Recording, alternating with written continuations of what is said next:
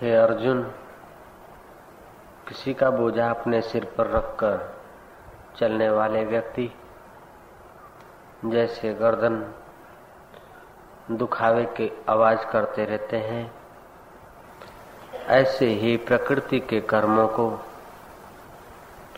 अपने में थाप कर अज्ञानी लोग दुखी हुआ करते हैं। वास्तव में संपूर्ण कर्म सब प्रकार से प्रकृति के गुणों द्वारा किए जाते हैं। तो भी जिसका अंतकरण अहंकार से मोहित हो रहा है, जिसके अंतकरण में अविद्या ने डेरा डाल रखा है, वे मूढ़ लोग अज्ञानी लोग अहंकार से मोहित हो रहे हैं। जिसका अंतकरण अहंकार से मोहित हो रहा है, ऐसा अज्ञानी मैं करता हूँ, ऐसा मानता है। एक होते कर्म, दूसरे होते विकर्म। अहंकार मिलाकर जो किए जाते हैं, वो कर्म होते हैं। और बिना अहंकार के जो स्वाभाविक होता है, उसे विकर्म कहा जाता है। आँख के पोपचे ऊपर नीचे होते हैं श्वास चलता है, रक्त वाहिनियाँ, रक्त दौड़ा रही है। सुबह और शाम होता है। आंधी और तूफ़ान आते हैं, जाते हैं। ये प्रकृति में जो कुछ हो रहा है, बाह्य जगत में जो कुछ हो रहा है, वो है विकर्म। स्वाभाविक जो हो रहा है, वो विकर्म है।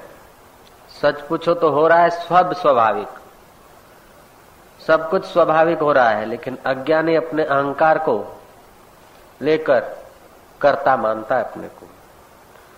कृष्ण कहते हैं कि कोई बोझा उठाकर, लोगों का सब बोझा उठाकर पोटले सिर पर रखे, और फिर बोले, हाय गर्दन टेढ़ी, हाय गर्दन टेढ़ी। ऐसे ही अज्ञानी लोग करते हैं। ये जो भी कर्म है, वे सब प्रकृति में हो रहे हैं। गुणा गुणेशु वर्तनते। गुण गुण में बरत रहे हैं। तमोगुण भोग का साधन है। भोग पदार्थ है। रजोगुण भोगता, भोग का साधन है। और सतोगुण भोगता है। ऐसा कोई भोग नहीं है कि बिना ज्ञान के उसका सिद्धित्व हम देख सके। मुँह में मिठाई है, लेकिन ज्ञान होगा तो मीठा लगेगा। ऐसे ही गुण गुण में भोगता है। और गुण गुण में करता है। गुण गुण में बरत रहे हैं। अज्ञानी आदमी अहंकार लेकर अपने को कर्ता मानता है। जो अपने को कर्ता मानता है, वो अपने को भोक्ता भी मानता है। और जो अपने को भोक्ता मानता है, वो सुखी दुखी भी हुआ करता है।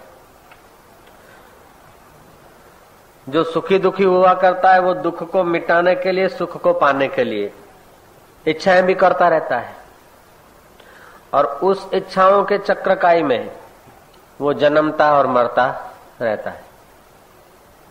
प्रकृति क्रियमाणानी, गुण कर्माणी सर्वशाह अहंकार विमुडात्मा कर्तारो अमिति मन्येत। गुण, कर्म सर्वस्व प्रकृति में हो रहे हैं। ईश्वर ने एक ऐसा ऑटोमेटिक तुम्हारा मशीन बनाया है नाक में सड़वाहट आ जाती है तो तुम, मैं छींक दूँ छींक दूँ, ऐसा कोई प्लान नहीं बनाते हो। आज छींक हो ही जाता है। मस्तिष्क में खून कम, विचार विचार, बांदा छोड़ बांदा छोड़ चलती रहती है। तो बगा से आते हैं, राक्षसी बगा से बड़े गहरे। ये कोई तुम बगा से देने नहीं बैठते हो? ऐसा आता है कि बस, धैनकासुर और बकासुर जैसा हाल हो जाता है। हाथ पैर थकते हैं, जांग थकती है, कंधा थकता है तो अपने आप टचुके निकलने लगते हैं। ये कोई तुम्हारा प्लान नहीं है कि बारह बज के पैंतालीस मिनट होंगे तब मैं यूँ टचुका निकालूँगा। नहीं। और ये भी तुम्हारा प्लान नहीं है कि एक बजेगा तब मैं यूँ करूँगा, कमर को कसरत कराऊँगा। नहीं। ये प्रकृति में जिस वक्त, जिस साधन को जैसा हिलाने, डुलाने की है व्यवस्था ऐसा होता रहता है। ऐसे ही जिन व्यक्तियों से तुम्हें मिलना है, सब बोधो ध्यान सा चाओ श्री राम। जिन व्यक्तियों से तुमने मिलना है, जिन व्यक्तियों से बिछड़ना है, जिन व्यक्तियों को दहेज देना है, जिन व्यक्तियों से दहेज लेना है, जिन व्यक्ति के आगे ध्यान करना है, श्री राम। जिन व्यक्तियों के याद याद में ध्यान खुल जाना है, ये पहले निहित है, पहले हुआ करता है। लेकिन हम लोग अपने को कर्ता मान लेते हैं। जब अपने को कर्ता माना तो दूसरा भी कर्ता देखेगा। और जब कर्ता दूसरा देखा तो फिर विचारों का संघर्ष शुरू हो जाता है। श्री राम। और विचारों के संघर्ष से कर्मों का संघर्ष होता है। और कर्मों के संघर्ष से जन्मों का संघर्ष होने लगता है। ये जन्म मरण के कारण बन जाते हैं। बृहद्रथ नाम के राजा हो गए। उन्होंने संकल्प किया था कि मैं सौ अश्वमेघ यज्ञ करूँ। सौ अश्वमेघ यज्ञ करने पर इंद्र पदवी मिलती है और एक कल्प पर्यंत बारह मेघ और तैतीस करोड़ देवताओं पर हुकूमत चलती। उसने ताणु यज्ञ किए। अश्वमेघ यज्ञ। उसका सदगुरु समाधि में था। सदगुरु ने समाधि दृष्टि से निहारा के मेरा शिष्य इंद्र तो बनेगा। इंद्र बनेगा, सुख भोगेगा, राजाओं पर देवताओं पर हुक्म चलाएगा, अप्सराओं के साथ विहार करेगा, सुख भोगेगा, और जो सुख भोगता है वो दुख ज़रूर भोगता है। जय जय बुधो पे ना जो सुख भोगता है, वो दुख ज़रूर भोगता है। सच पूछो तो सुख भोगता कौन है, ये हमको पता नहीं, उसलिए सुख भोगता है। दुख भोगने वाले का पता नहीं, उसलिए दुख भोग रहा है। जिसको सुख दुख होता है, उसको यदि खोज लिया जाए तो न सुख आता है, न दुख आता है, आप ही रह जाता है। तो श्री राम। वरी चौ सतनाम। ईश्वर कहो अथवा तुम्हारे पुण्य कहो। ऐसी एक बेजोड़ व्यवस्था है कि जिस वक्त तुमको सत्संग सुनने का मौका मिलता, उस दिन कथा भी ऐसी ही चल जाती। श्लोक भी ऐसा ही आ जाता है। जिस वक्त जिस प्रकार के लोगों को जो उपदेश की आवश्यकता होती है वही बच्चे लोग श्लोक रख देते पहले से। हम आए तुमको देखा, लेकिन श्लोक तुमको देखकर नहीं लिखा गया, पहले लिखा गया। तो श्री राम। प्राणी चौ सतनाम प्रकृते क्रियमाणानी गुण कर्माणी सर्वशः। अहंकार विमुढ़ात्मा कर्ता अहम इति मन्येत। वास्तव में संपूर्ण कर्म सब प्रकार से प्रकृति के गुणों द्वारा किए जाते हैं। तो भी जिसका अंतकरण अहंकार से मोहित हो रहा है, ऐसा अज्ञानी मैं करता हूँ ऐसा मानता है। बृहदरथ ने देखा कि मेरे यज्ञ हो रहे मैं यज्ञ करता हूँ। गुरु ने देखा कि करता है तो भोगता है। अब भोगता है तो या तो सुख भोगेगा या तो दुख भोगेगा। दुख भोग कर अच्छी जगह पर जाएगा और सुख भोग कर गंदी जगह पर आएगा। दुख भोगेगा तो दुख पाप का फल है, दुख भोग जाएगा तो फिर सुखी होएगा। और पुण्य का फल है सुख। सुख भोग लेगा तो फिर दुखी होएगा।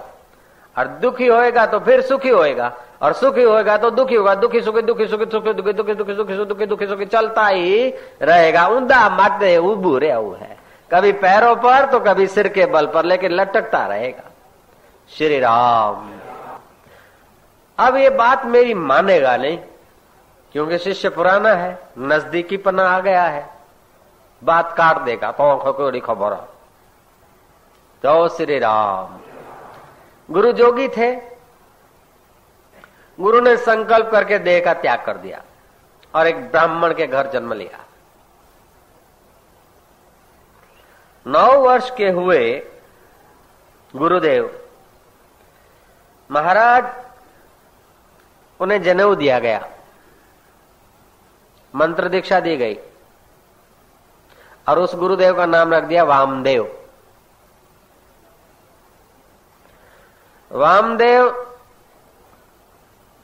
यज्ञोपवित दीक्षा लेकर प्रथम भिक्षा राजा के पास ही मांगने को आ गया बृहदरथ के पास।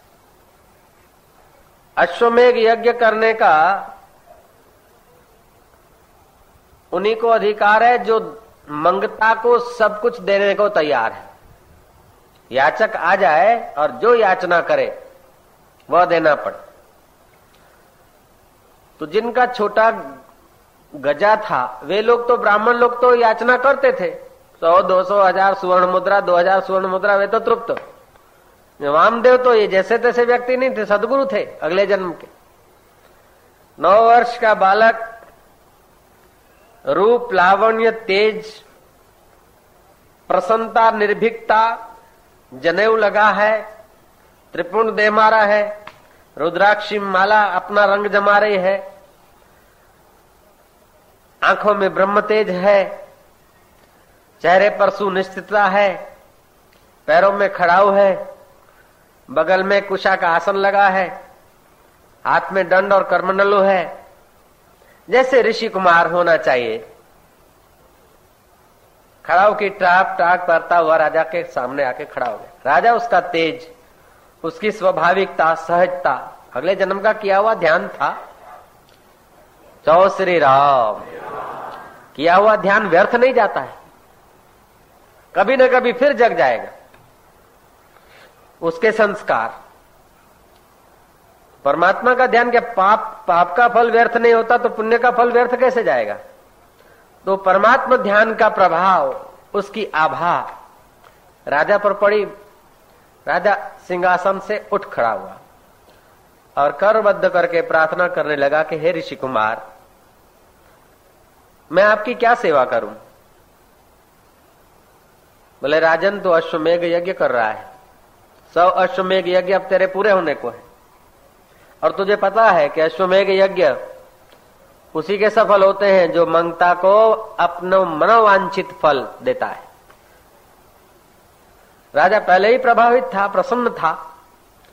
ऋषि कुमार को देखकर बोले, महाराज, चिंता न कीजिए। संकोच न कीजिए, मांग लीजिए। ठीक है? मांग लीजिए। बोला, राजा, मैं मांगू, शायद तुम मुकर जाओ। इसलिए पहले वचन कर लो। जैसे बलि राजा का दान प्रभाव। इतना था कि देवता लोग उसे परास्त नहीं कर सकते थे। भगवान भी उसे परास्त नहीं कर सकता था। उसलिए भगवान को उसके वहाँ छोटा होना पड़ा, वामन। और पहले ही संकल्प करवाया। कि जो मांगूँगा वो दोगे। और क्या दोगे कि तीन पैर पृथ्वी और भगवान फिर विराट हो गए। ऐसे ही इस गुरुदेव ने कहा कि राजन, जो मैं मांगू, वो तुम दोगे, पहले ये संकल्प करो। बोले हाँ तुम जो मांगोगे वो मैं दूँगा। राजा ने सोचा कि बहुत बहुत तो मेरा राज मांग लेंगे। राज मांगने पर राज दे डालूँगा तो भी मेरे अश्वमय के यज्ञ जो सौ है वो पूरे हो गए। इंद्र का राज तो मेरा है ही है। राजा पूरा बनिया था, लेकिन ये बनियों का गुरु था। जय राम जी की। वामदेव ने कहा, राजन बोलो, तैयार हो। बोले, बिल्कुल तैयार हूँ महाराज। बोले, मैं और तो कुछ नहीं माँगता हूँ, जो कुछ तेरा है वो मुझे दे दे, अर्पण करके राजबाज, नहीं चाहिए। जो कुछ तेरा है, वो मुझे दे दे। राज्य भी आ गया, सौ अश्वमेघ यज्ञ भी आ गए। देह भी आ गया, परिवार भी आ गया। किया अर्पण? सोच रहा है, अब अब क्या करूँ? ऋषि कुमार, अगले जन्म का योगी था। बोला है मन भी तेरा था और जो तेरा है वो सब मेरा हो गया। मेरे मन का उपयोग मत कर। गुरु ने डांट चढ़ाई कि मन अर्पण कर दिया, जो तेरा है, वो सब अर्पित हो गया। तो फिर उसका उपयोग क्यों करता है? सुन्न सा हो गया, उसे मूर्छा ने घेर लिया। देखता है कि मैं मर गया हूँ। पहुँचा हूँ यमराज के पास। यमराज ने पूछा कि तुम पुण्यों का फल भोगना चाहते हो, अश्वमेघ यज्ञ का फल भोगना चाहते हो? कि कर्म करते समय, प्रजा का टैक्स लेते समय, स्वधा, स्वाहा करते समय, धुएँ में जो जीव जंतु मरे हैं और उसके पहले के जो कर्म है, कर्मों का फल भोगना चाहते हो, पाप का फल भोगना चाहते हो कि पुण्य का फल भोगना चाहते हो? यदि पुण्य का फल भोगना चाहते हो तो सौ अश्वमेघ यज्ञ है तुम्हारे। और तुम्हें कल्प तक इंद्र का राज मिलेगा और बाद में पाप का फल भोगना। राजा सोचता है कि बाद में यदि भोगूँगा तो सारे सुख पर पानी फिर जाएगा तो पहले भोग लू। महाराज, पुण्य का फल बाद में देना, पहले पाप का फल दे बोले, पाप का फल तो मरुभूमि में तो जा मृग हो। गिराया गया और मरुभूमि में आया, तड़प रहा है। उस तड़प तड़प में सोचता है कि पुण्य का फल तो मैंने गुरु को अर्पण कर दिया था। जब जो मेरा है, वो तो मेरे गुरु को अर्पण कर दिया तो फिर मेरा पाप कैसे बचेगा? ऐसा सोचते ही वो मरुभूमि, जो तप्त भूमि थी, वो नंदन वन जैसे शीतल हो गई। बड़ी शांति और आनंद आनंद। इतने में देखा कि गुरुजी खड़े हैं। उस तप्त भूमि की जगह पर नंदन वन बन गया है, गुरुजी खड़े, मुस्कुरा रहे हैं कि पागल। जब तूने कहा, सब कुछ तुमको अर्पण करता हूँ, फिर वहाँ भोगने की इच्छा क्यों दिखाई? स्वर्ग भोगने की इच्छा न दिखाता तो ये दुख भी नहीं भोगना पड़ता। सुख की इच्छा नहीं रखता तो दुख भी नहीं मिलता। सुख की इच्छा से ही दुख को आमंत्रण दिया जाता है। दुख की इच्छा से सुख को आमंत्रण दिया जाता है। इच्छा मात्र दुखदायी है और अपने में कर्तापन मानने से इच्छा उठती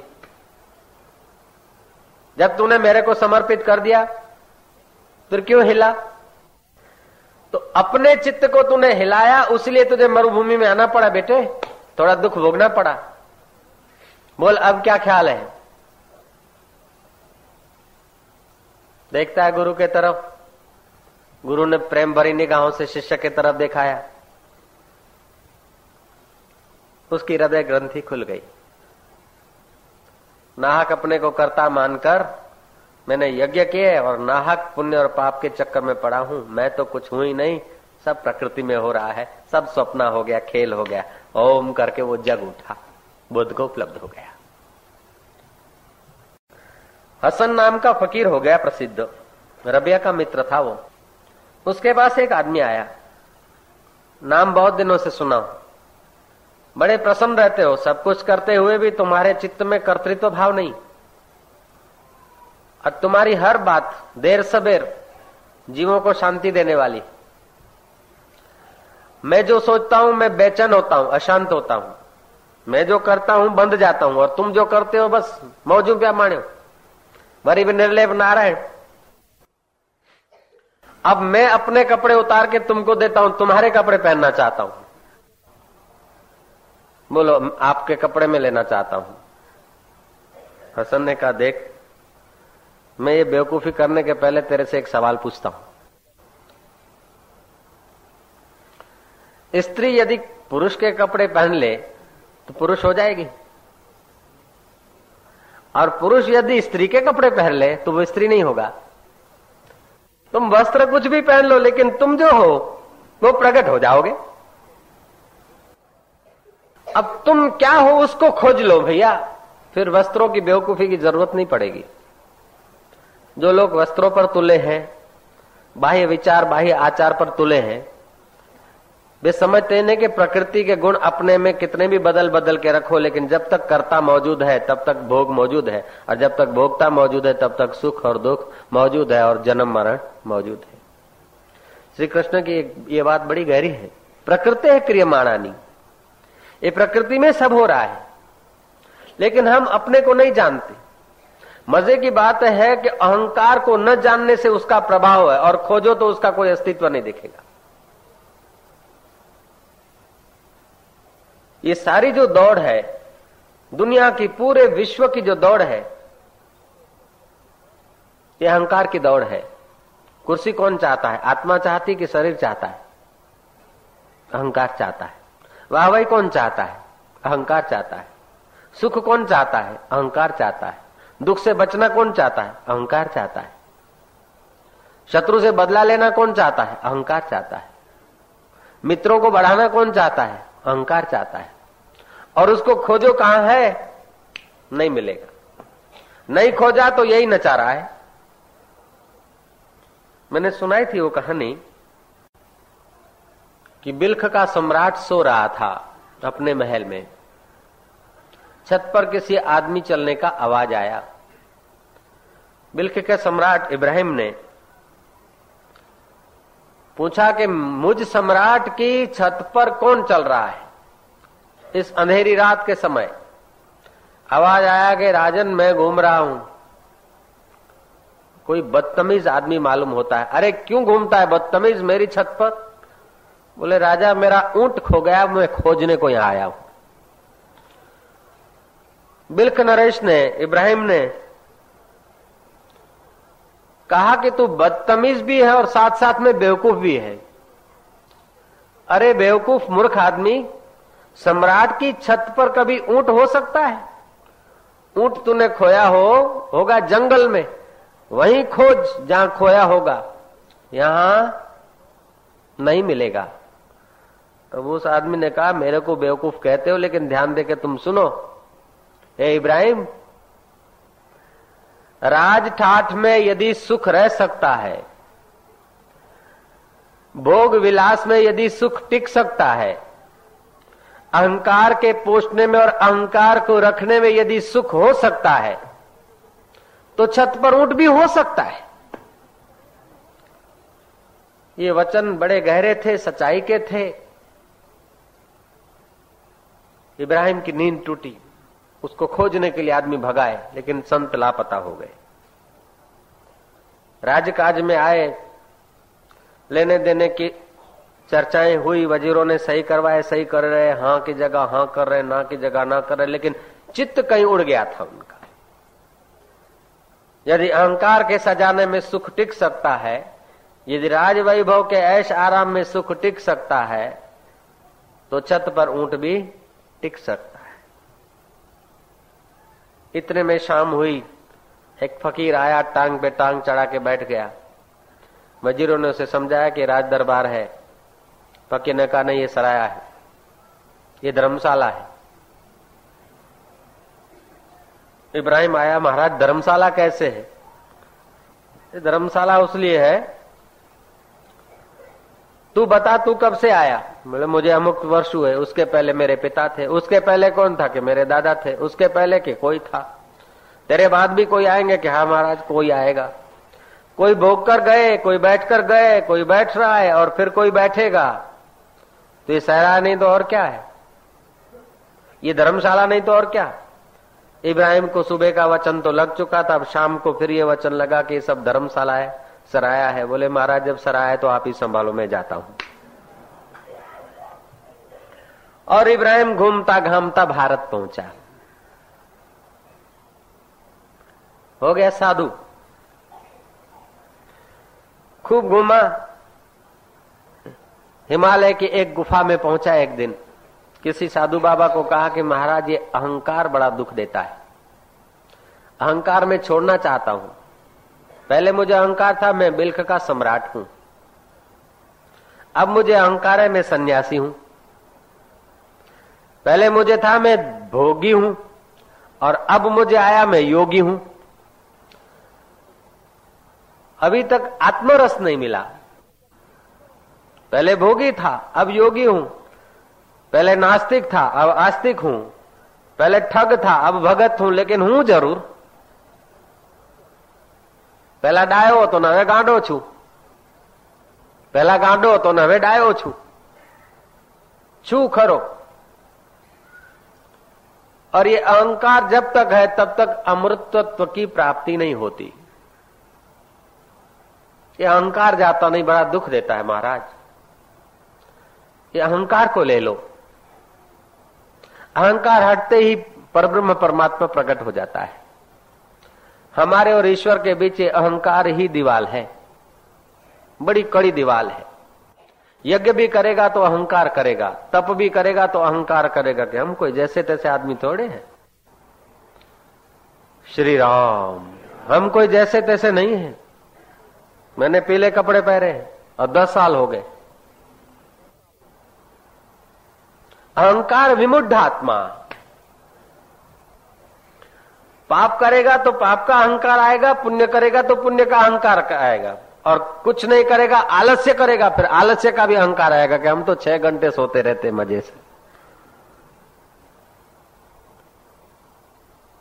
भाई, अपने तो सोते भी कम है, खाते भी कम है, मैं तो निमक नहीं खाता हूँ। और कभी जो मैं चिढ़ जाता हूँ ना तो किसी का नहीं होता हूँ। कौन बोल रहा है? अहंकार। अपने को गुस्सा नहीं आता है। भगवान की दया है। ये भी अहंकार लीला कर रहा है। जय जय। इस अहंकार ने ही ईश्वर को खोजा। ईश्वर को कल्प लिया। अहंकार मौत से बचना चाहता है, उसीलिए ईश्वर को खोज लिया। ईश्वर को कल्प लिया। इसी अहंकार की सुरक्षा ने सेवा पूजा खोज ली। इसी अहंकार ने वेवई बनाए और इसी अहंकार ने पत्नी बनाई, पता बनाए न जाने क्या क्या बना। इसी अहंकार ने फ़िल्म खोजी, इसी अहंकार ने अत्तर खोजे, इसी अहंकार ने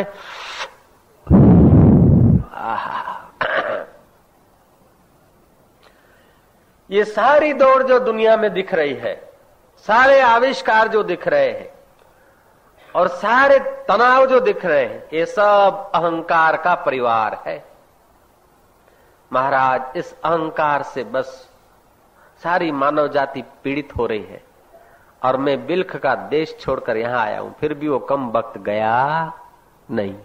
और अहंकार गया, सब कुछ गया, और अहंकार है तो सब कुछ मौजूद है। ज्ञानी क्यों मज़े मारता है? जय जय। ज्ञानी साई साई, मौजू प्या करे, सब कुछ कंधे मौजू तुम करना कितने दे रहा है लेकिन ये कपड़े पहनने से ज्ञान नहीं होता दाढ़ी रखने से ज्ञान सिद्ध नहीं होता। कौन करता है और कौन दृष्टा है, उसको ठीक से सदगुरु की कृपा से समझ लिया, तुम जिस वेश में हो, जिस देश में हो, जिस हाल में हो, जिस चाल में हो, तुम निहाल हो गए। अभी बताया था ना ब्रदरथ सौ में यज्ञ करने के बाद भी तप्त भूमि में बेचारा जा गिरा जो ही स्मरण आया कि मैंने तो गुरु को सब दे दिया तो पुण्य दे दिया तो पाप मेरे कैसे रहे? गुरु प्रकट हो गए कि तूने पुण्य का फल भोगना चाह उसीलिए पाप आया। जब मेरे को दे डाला तो बस, हो गया स्वतंत्र, उसी समय मुक्ति का अनुभव हुआ। ऐसे ही बिल्ख का सम्राट फकीर को कहता कि महाराज मेरे को अहंकार ने बड़ा तंग किया है। अहंकार ले लो।